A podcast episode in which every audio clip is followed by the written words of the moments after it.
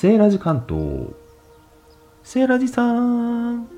はーい。セーラジです。今回はフラワー通信。お花の写真を収めてまいりました。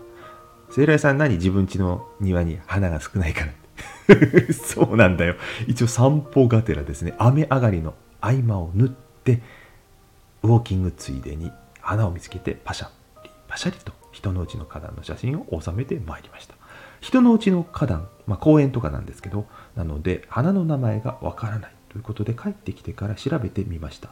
インスタグラムに10枚ほど上げておりましてそちら概要欄に貼っておきますのでその写真を見ながら一緒に聞いていただけてお楽しみいただけたらと思います。まず1枚目黄色いお花。模様が芸術そのものでめしべの形ですか？細かいところ拡大してみると見れば見るほどアートですよね。天然芸術とはまさにこのこと。美しいです。これ出根みたいなのでうちのペレニアルガーデンにもいつか機会があったら植えてみたいなと思いました。2枚目の赤いお花も同じアストロメリアの仲間みたいです。こちらも美しいです。模様も素晴らしい。形もこのね寄り添って咲いている感じもまたいいんですよ。3枚目がこれアザミの仲間みたいですね。見るからにそんな感じですよね。ただ紫が鮮やかなのとところどころね白くぴょんぴょんって飛んでる感じ。そして咲き具合によって表情を変えるところもなかなか見応えのあるお花です。格好アザミとかアゲラタムとかいうみたいですね。4枚目？これ上り富士みたいなんですけど違うんですね。そしてあの1個から放射状に広がってるんです。調べてみると1本ずつ咲いてるタイプが多くてもしかしたら間違ってんのかもしれないんですけどもベロニカという名前のねお花なのかなと思いますがちょっとここ謎なのでご存知の方いらっしゃいましたらねこのピンクのお花、えー、ベロニカじゃないよっていう情報があったら教えていただけると嬉しいです。そして次5枚目。これユリっぽいんですね。花の咲き方、つぼみから見てもユリっぽいんですが、何ユリか分かりません。オレンジ色のユリ。ハッシュタグでは、透かしユリっていうのをつけましたけども、鬼ユリっていうやつかもしれませんね。斑点がちょっとついてるんでね。まあ分かりませんけど、綺麗だからいいかなということで、雨上がりっぽく水たまりね、水玉がついてるのもまた美しいですよね。これ自然光で撮ってるんですよ。そしてその次がピンク、ショッキングピンクすごいんですよ。目には飛び込むこの鮮やかさ。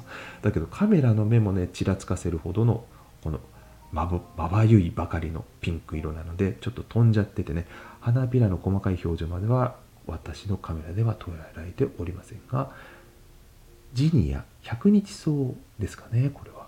奥の方に青い綺麗な蝶々も止まっております。そしてオレンジ色の神秘的なお花。中央部ぼかしております。わざとこの幻想的な雰囲気が出したくてこんな撮り方してるんですがこんな撮り方をしてしまったので花の名前が特定しにくくなってしまいました。なんとなくですけどこれカリフォルニアポピーというやつなのかなと思っております。ポピーであれば葉っぱを見たりとか咲いた後のつぼみ種の付き方見ればポピーと特定できるので改めてまた行く機会があったらもう一度ポピーなのかいやそれとも違うお花なのかを確かめたいと思いますそしてピンク色のお花マーガレットその周りに取り囲んでいる白いお花がカモミールなのかなとも思うんですけども香り加減は良かったんですがもしかするとカモミールではなくて小山小浜菊というものなのかな。この白い花びらに真ん中黄色系のお花って多くてちょっと特定できませんでした。何かねご意見ある方いらっしゃいましたら教えてください。微妙なね花びらの形とか枚数とかあの花びらの形大きさでもだいぶ変わってくるようですね。まあ綺麗だからいいんですけどね。はい。そして最後がアジサイ。1枚目が額アジサイですよね。周りを取り囲むように花が咲いていく。真ん中もこれ咲くんですかね。額アジサイかなと思って写真撮ったんですけども。そして最後が丸く咲くタイプのアジサイをクローズアップして撮ってみました。梅雨の時期にね目を楽しませてくれる。色の変化も楽しませてくれるアジサイ。皆さんは額アジサイが好きですか？丸いこもりタイプが好きですか？これは分かれるところですね。それではジメジメした気候が続きますが気持ち爽やかな週末をお過ごしください。